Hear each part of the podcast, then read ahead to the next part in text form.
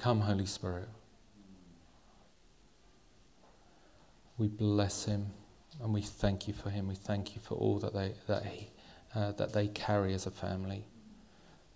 Thank you for his, lo- his, his local heart, his passion for you.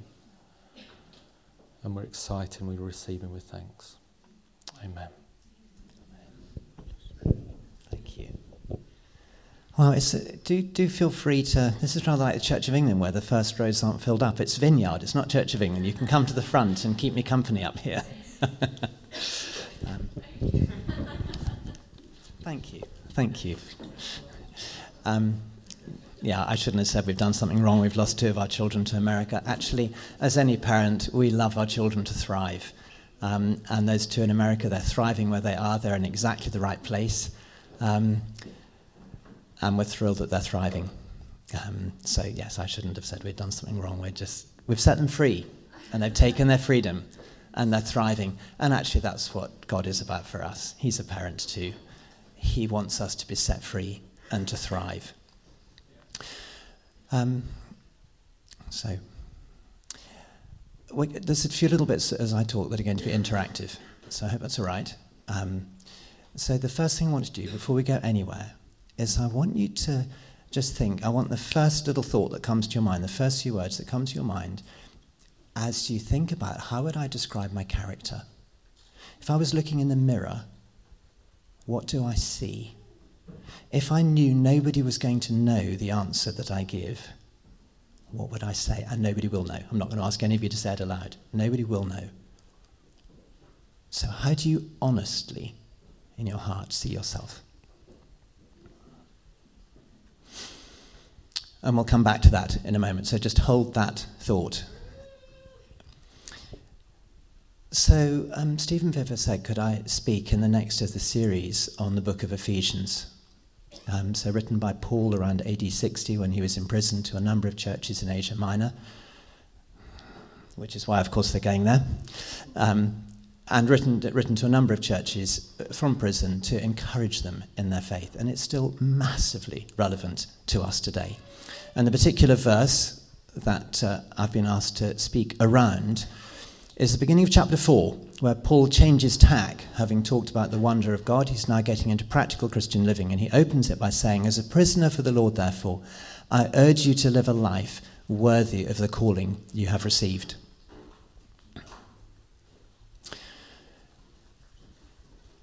The subtitle, though, is Living Out of Identity. Now, to me, those do rather different things, because the first can make me feel quite, oh my goodness, I'm not doing well enough. Living out of my identity intrigues me. Who am I?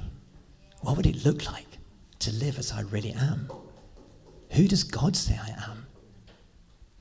What if I believed what He says about me rather than what I or my friends say about me? What would life look like if I dared to do that?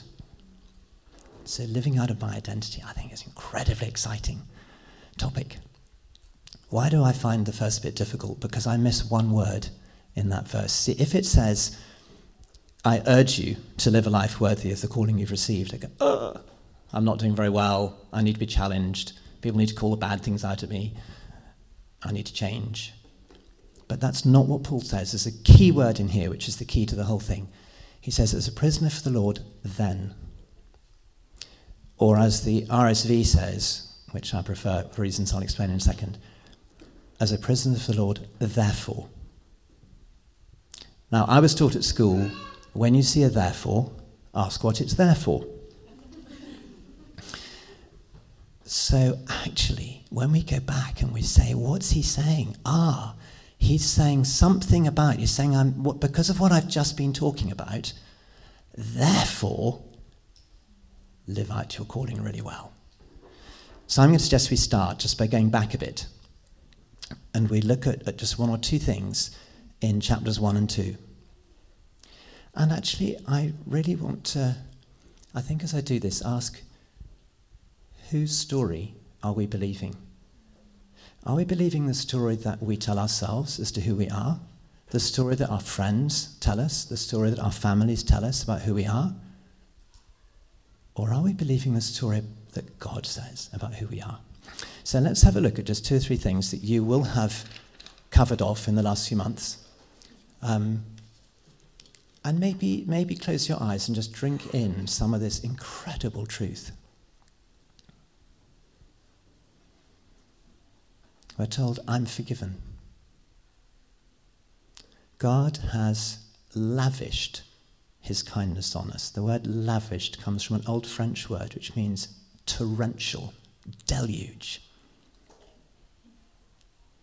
I used to think that God, when I repented, went, oh, Jesus has died, I've got to forgive him. No. He goes, Yes, I can release forgiveness. Hooray.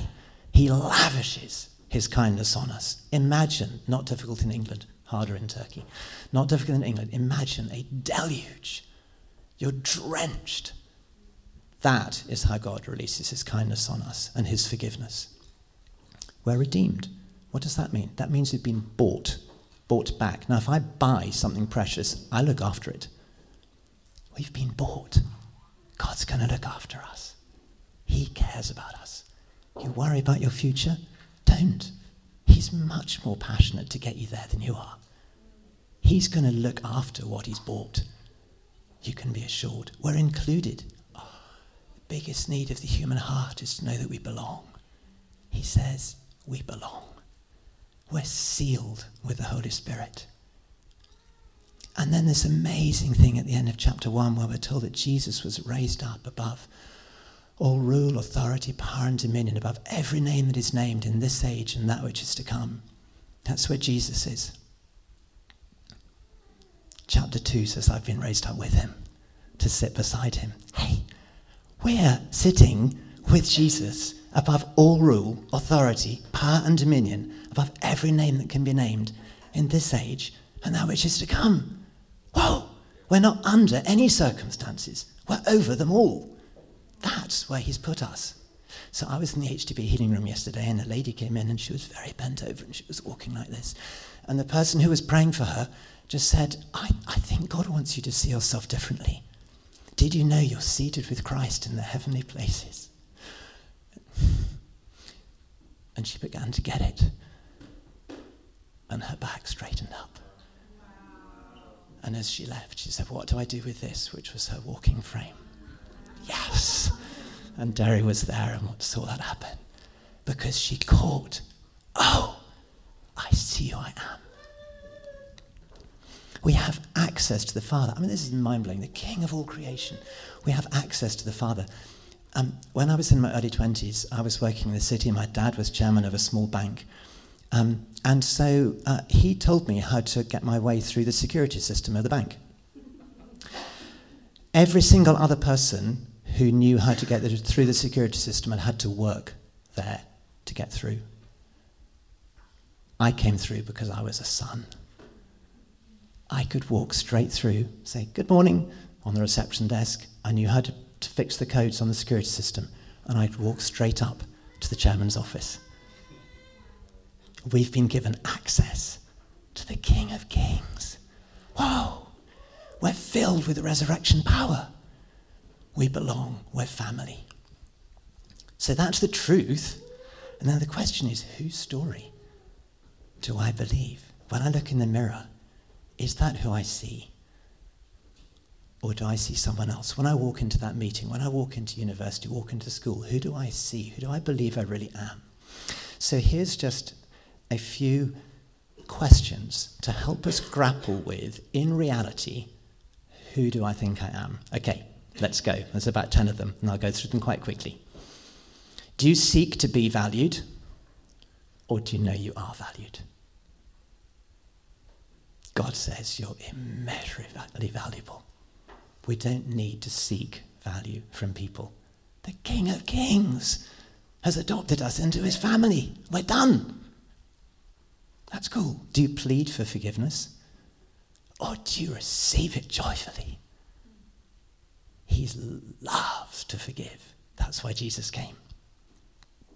Do you plead in your prayer life or do you know you're seated with Christ in the heavenly places above everything that is messing around? And you can declare, get into line.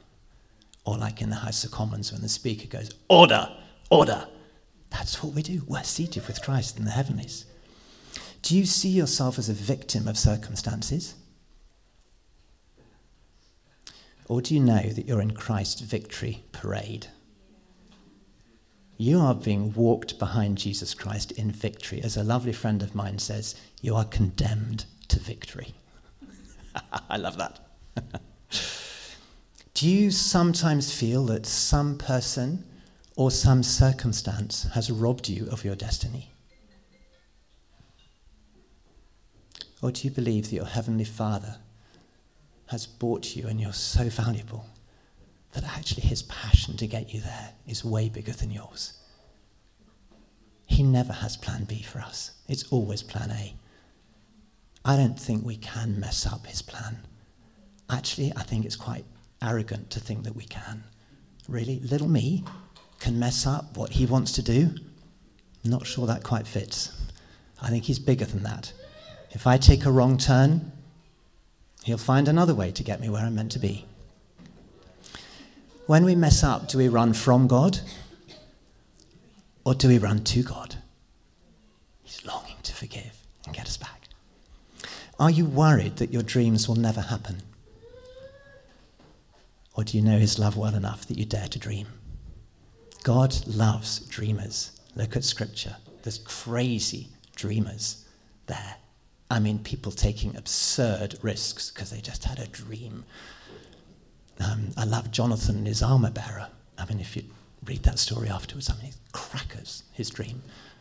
But God honored it. He loves dreamers. God had a dream. He had a dream that if he sent Jesus, he could redeem mankind. He didn't know it was going to work because it was up to us to respond. He had a dream. If I send Jesus, we can change everything. He loves dreamers, he loves risk takers. Do you believe you've missed God's best? Or do you believe that God's big enough to get you to his best? And lastly, do you ever begin a sentence describing yourself with the words, I'm just a? I'm just a this, I'm just a that. If so, you haven't realized the enormity of the power of God that is within you. So, whose story are we going to believe? Well, we can sit here today and go, okay, yep, get that. Yep, I'm cool. I'm seated with Christ in the heavenly places. That, that's good. Okay, tomorrow morning, how does it play out? So I now want to look at. Um, has my watch stopped? That would be quite useful. um, I want to look at a number of ways that I've found helpful. I'm not expecting everybody to take every one of these, but I'm hoping that something in here will be helpful to help us take the truth that we see with our heads and get it into our hearts so that when we go into our job tomorrow morning, we walk out of the truth of who we really are rather than the truth of who we thought we were. Okay? How do we get God's truth to be bigger in us than our feelings and our circumstances? Okay, first key fact this is a bit of a shocker in our current culture. Feelings are probably the least reliable indicator of truth that we have. Actually, if we get that, everything changes. Feelings are probably the least reliable indicator of truth that we have. They are all over the place. God is consistent. If we anchor our lives in our feelings, we're going to be a shipwreck. If we anchor our lives in the truth of God, we'll be able to stand strong. First thought you've been doing Ephesians. How about learning chapters 1 and 2? All the declarations. This is what Paul is saying. It's because of that that I'm calling you to live really well. So, what if we learnt it? So, at university, a number of us were, when a, a speaker had come and said he'd learned the whole of Romans off by heart in English and in Greek. I didn't try to take that one on, but I did decide I'd learn the first three chapters of Ephesians. And I actually get quite offended when somebody else speaks on Ephesians now, because it's my book. I own that book. Um, because it became life to me.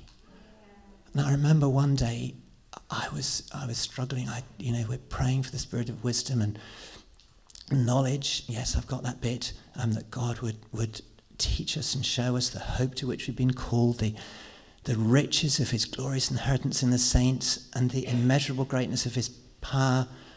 And I'm going, oh, I can't remember what, what happens next. What happens next? What happens next? And I went back to my Bible and it said the immeasurable greatness of his power in us who believe. And I went, whoa, that's incredible. His power is in me. And then I went on and I read, according to the great might that he exerted when he raised Christ from the dead. Whoa, that is the power at work in me. Everything changed. God's power, that power at work in me. Well, but it was by learning it that I did what Scripture talks about. It's about meditating on His Word. The psalmist says, I've hidden your word in my heart that I might not sin against you. So that's just one way of, of taking hold of this stuff. Second idea, declare.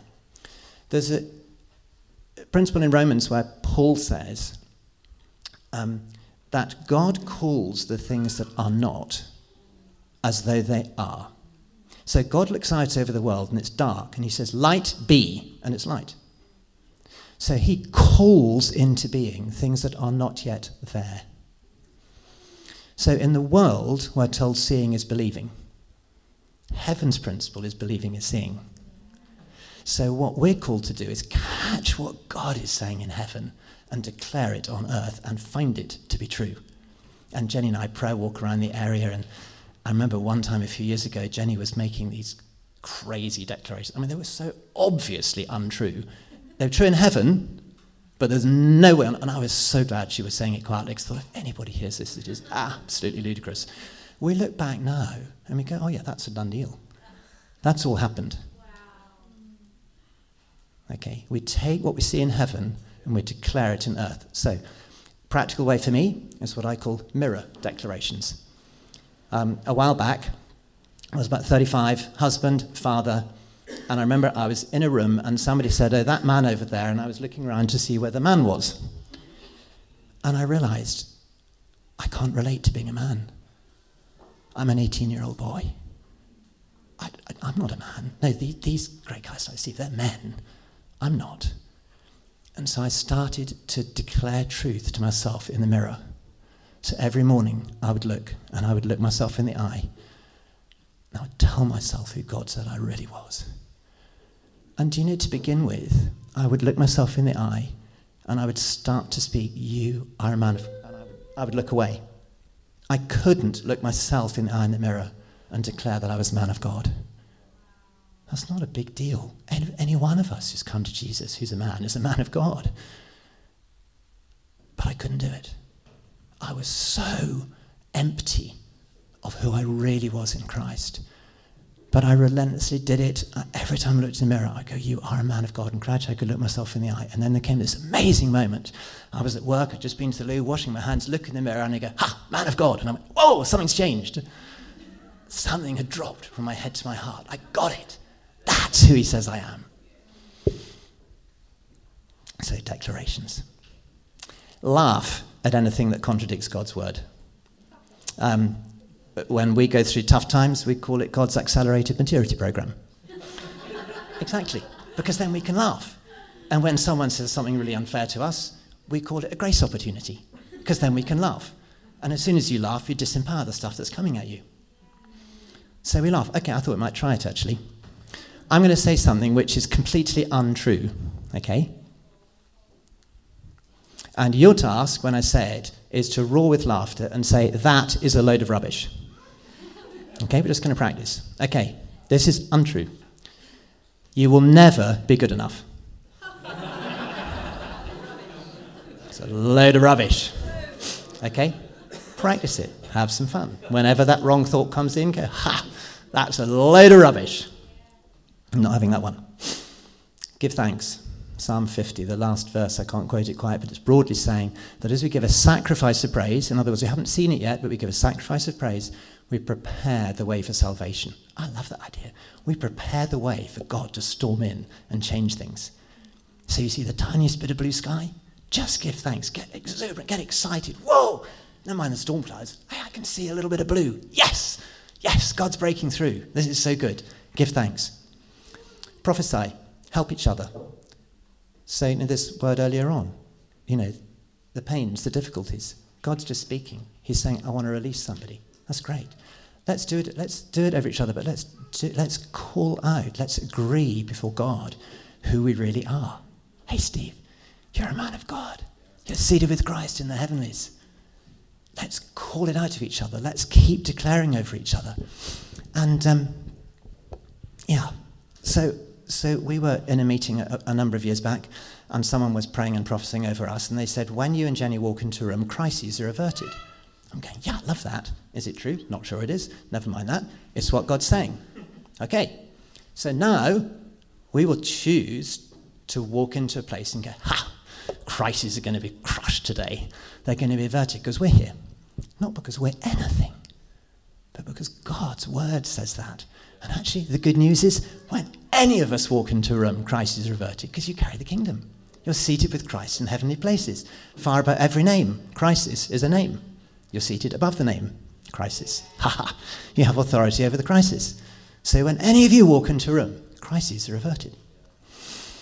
Prophetic acts. I, I find this really helpful. I was um, driving back from Bristol on Tuesday. I was listening to a talk on the CD player in the car, and I just got I just went into a nosedive. All about identity, just stuff pouring out. I just, oh my goodness me, I'm, it's not good, not good, not good, not good. So I pulled into the next service station said, God, we've got to do some business here. This is not good.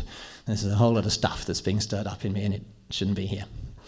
So I was sitting at this table in the motorway service station, and I was, I, and, and then I, I, I choose to act this out. I was, okay, God, I'm, I'm, I'm taking that stuff out.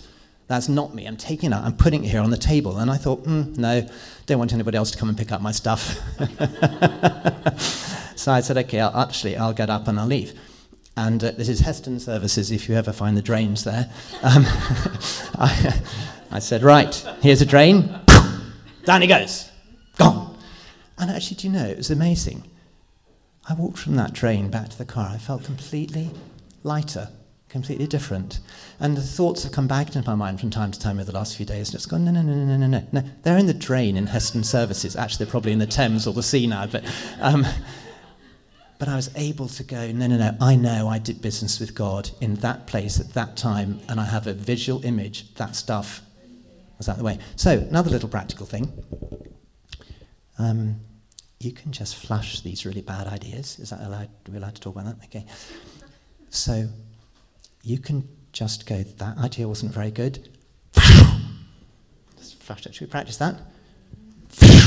Okay. So, and now this is when we're talking to each other, okay? So maybe I'm talking with Steve and he says, I don't think I did very well today. And I go, let's flush that one, Steve. At that. No, not having that. You're a man of God. Boom. So we can just help each other with this. We can just go, that doesn't feel like a good declaration. Someone came into the healing message and said, oh, I'm just a magnet for problems. And I thought, oh no, that can go. That's not a helpful declaration. No, I'm a child of God. Um, be filled with the Spirit. Ephesians 5 says, be on it, going on and on and on and on and on, being filled with the Spirit. Why? The Spirit is the Spirit of truth. If we want to get who we really are, the more full of the Spirit we are, the more we'll catch who we really are. And lastly, as I've mentioned, Paul speaks um, about praying for the spirit of wisdom and revelation. That is an amazing prayer for us to pray for each other every day. God, would you send your spirit of wisdom and revelation on us so we really know who we are. Um, ooh, okay. What will the impact of that be? I'm going to have to run through this fairly swiftly. Um, I'm on the board of a small um, housing bank, and the other guys on the board are seriously impressive people, chief execs of all sorts of things. I have a choice every time I go in. I can choose to believe that it's just me it's little me. I don't have the same clout, the same experience, the same wisdom as these people. So actually, do you know, I'm sitting on this board, I'm waiting to be found out. And when I get found out, I'll be asked very nicely if maybe I'd like to leave. Or I can decide I'm a child of the King of Kings, because that's what Scripture says. I can go, hey, Scripture tells me that all the treasures of wisdom and knowledge are hidden in Christ. And where am I? I'm in Christ. Whoa, this is really cool. All the treasures of wisdom and knowledge are in Christ, and I'm in Christ. So I can sit at the boardroom table, wisdom on my left, knowledge on my right. Hey, these guys are really lucky to have me here. I'm a child of the King of Kings. I carry solutions, I carry wisdom, I carry knowledge. It's not arrogant. I'm just agreeing that what God says I am is actually true. And it's great. So I've made a habit of walking into those board meetings and I just sit there as we begin. I go, God, these guys, I hope none of them get the tape of this, these guys, these guys are, are so lucky to have me here. because God, I carry your solutions. That is so good. Another beautiful example was, was Justin Welby, the Archbishop of Canterbury. Do you remember when it was discovered that his dad, that his parents broke up when he was very young? So he was brought up by his father, and he discovered that his father wasn't actually his father. The man who was actually his father had just died. And the press was saying, You know, Archbishop, how do you feel about this? And did you read what he said? He said, My identity is not in my genes, my identity is in Jesus Christ. Wow. Whoa. Whoa. I mean, that would rock most of us. But he said, No, my identity hasn't changed. It's in Jesus Christ. What happens then if we can catch this? I'm just going to give you two or three things and then I'm going to wind up. So, chapter 4, verse 2, Paul is now talking about how do we walk this out. He says, Be humble and gentle. Okay, let's just think about that. Humble and gentle. Okay, so we're told in Ephesians 2 that God made us alive with Christ, He raised us up with Christ, He made us sit with Christ in the heavenly places. Question How much of that was our work? None. So, where's the room for pride? anything I am, I am because the grace of God has done it in me. Without the grace of God, I hadn't a hope. So that means I am free to be humble and gentle because all that I am is what God has done. Be patient with one another in love. How do I do that? Well, how do I do that? We've got a couple of people wearing purple. That's really important and prophetic your royalty. That's how we do it. If I'm speaking to Steve and I realize he's the son of a king, I will treat him really well. If this was Prince Charles, I don't care what mess he's making of my conversation, I will be patient because he's royalty. But actually, Steve's a bigger royalty. He's a son of a king of kings. He's not simply the son of an earthly monarch. So, a little exercise. Turn to the person next to you. Tell them, you are royalty. Look them in the eye, because this is an important declaration, because it's true. Look them in the eye. Tell them, you are royalty.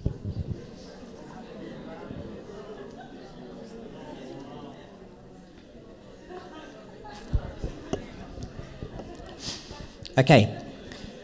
Second declaration you're going to make, this one's much harder turn to the same person, look them in the eye, and say, I am royalty.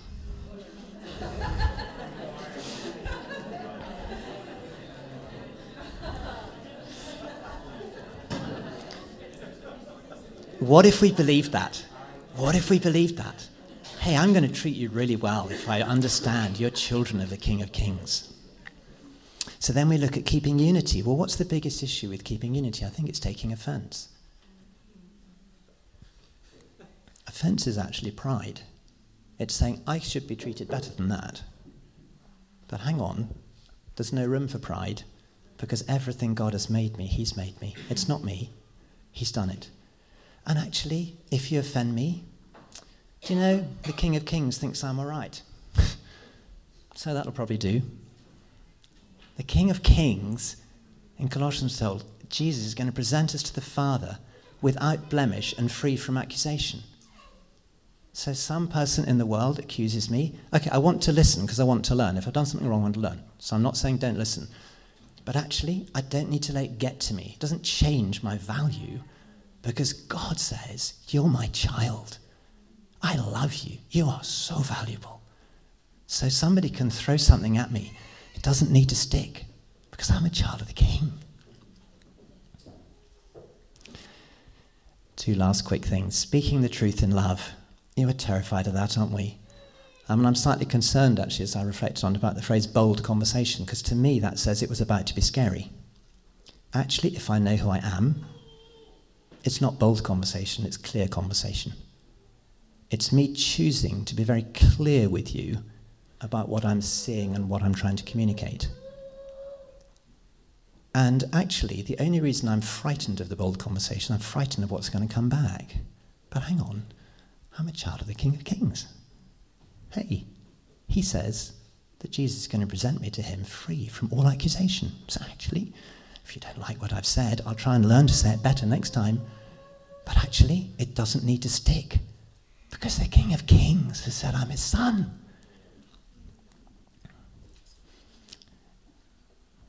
Chapter 5, verse 18. I've mentioned this. Go on being filled and filled and filled with the Spirit. Why don't we pray that prayer? Because we don't realize who we are. If we realized who we were, we would have no difficulty in asking for more. When my children ask more, I love it. It's such a privilege as a dad to be able to give. It's not a problem. If they wake me up in the middle of the night, that's not a problem. I, I love being there for them. God is there for us. When we realize who we are, we'll be able to say, God, fill me, fill me, fill me, fill me. So there's a handful of suggestions as to how we can appropriate this and what would happen if we did. Now, I want to suggest that we could respond to this. We're going to have communion now, um, and I'm going to suggest a way we could do that. What is really important though, is that you must respond and connect with God in the way that works for you and God. Okay? If that's sitting in your chair doing business with them, that's totally okay. So I'm just going to make a suggestion. It's not a, utterly not a requirement on anybody. There's a cross here. I hope and pray that God has brought some revelation as I've been speaking and as we were worshipping. I'm quite certain as we were worshipping, we began to think, oh, hang on, I'm, I'm declaring these things. Do I believe them? So the invitation is to take a post it note from the chair there and write the stuff that you realize is not who you are and put it on the cross. Okay, so you fold it over, no one's ever going to read it. The drawing pin's there, pin it on the cross, walk away. If that feeling that it is who you are comes back, uh uh-uh. uh 9th of July, Ballon Vineyard, I nailed it to the cross. Jesus took it. He took all my burdens. I am set free. Then you can come and take communion. And then you can take one of these sheets, which is about 15 declarations, all from the book of Ephesians, which I've just headed My True Identity. And you just take this as medicine three times a day. Okay? You declare them all if, in the mirror, if that helps, or to a friend, if that helps. Declare them all three times a day. Just agree this is the truth of who we are. So you can come up to the cross, put the junk there, walk away. Take communion, receive the truth of who you really are. And the good news is, if you're saying, I'm not part of this family, there's something interesting here, but I've, I've never connected with God. Well, today's a great day. You can do exactly the same. You can pin some, you can pin whatever you know has kept you from God on the cross, and you can walk away from it right now, knowing you're completely forgiven that His grace, His love, His kindness is lavished on you. He's pouring it down. Then you can come and you can take communion, and I'll explain a bit what that's about. And then you can take a declaration, you can find out who you really are. And your life can be changed. This can be the day when your life took a totally new direction, partnering with the King of Kings. So it's an invitation to everyone, all of us, to catch who we are, whether we've caught it to some extent or not at all.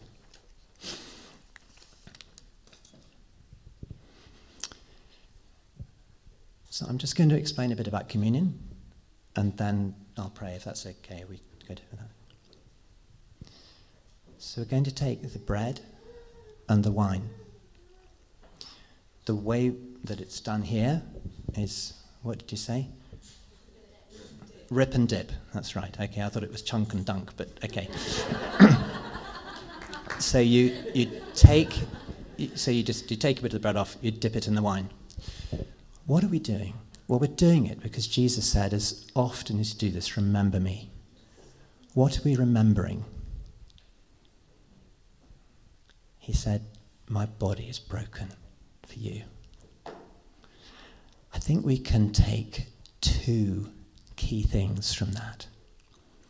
His body was broken so that our bodies can be well. We're told that he took all our sickness when he died on that cross, he didn't just take our sin, he took everything that stops us being fully well. So we can take this bread going, God, your body was torn to pieces so that mine could be put together. Thank you. And we could look at it also on a corporate basis.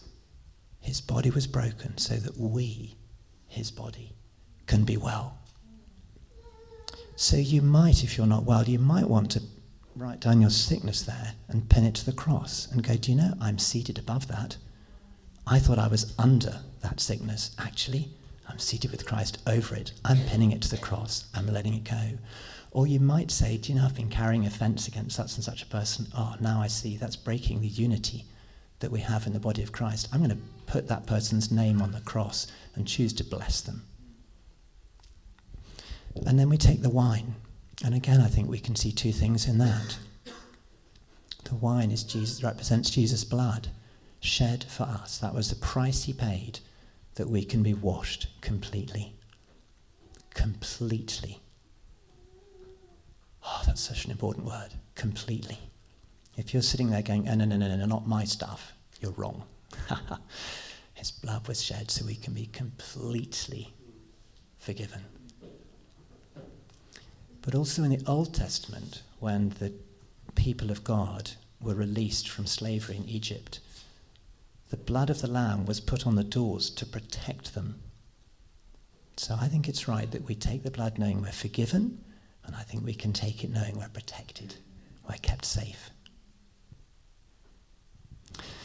So, Father, thank you so much, God, for the truth in your word as to who we really are. Father, we pray for that spirit of wisdom and revelation to be on us, Lord. Father, so these truths would drop from our heads to our hearts and we'd get it. Father, we want to take that decision boldly to choose to believe that what you say about me is the truth. We choose to lay down and reject the things that we thought were us, which don't align with you. We choose to agree that our identity is what you say it is. And we pray for your spirit to be on us so we can walk that out.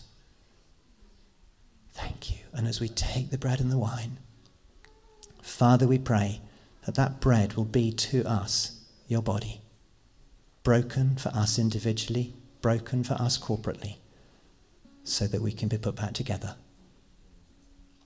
And we thank you for the wine. We pray, Lord God, that it would be to us your blood shed for us for a complete washing from everything we've ever done wrong, completely set free, fresh start, and then protection, guarding for the future. Amen.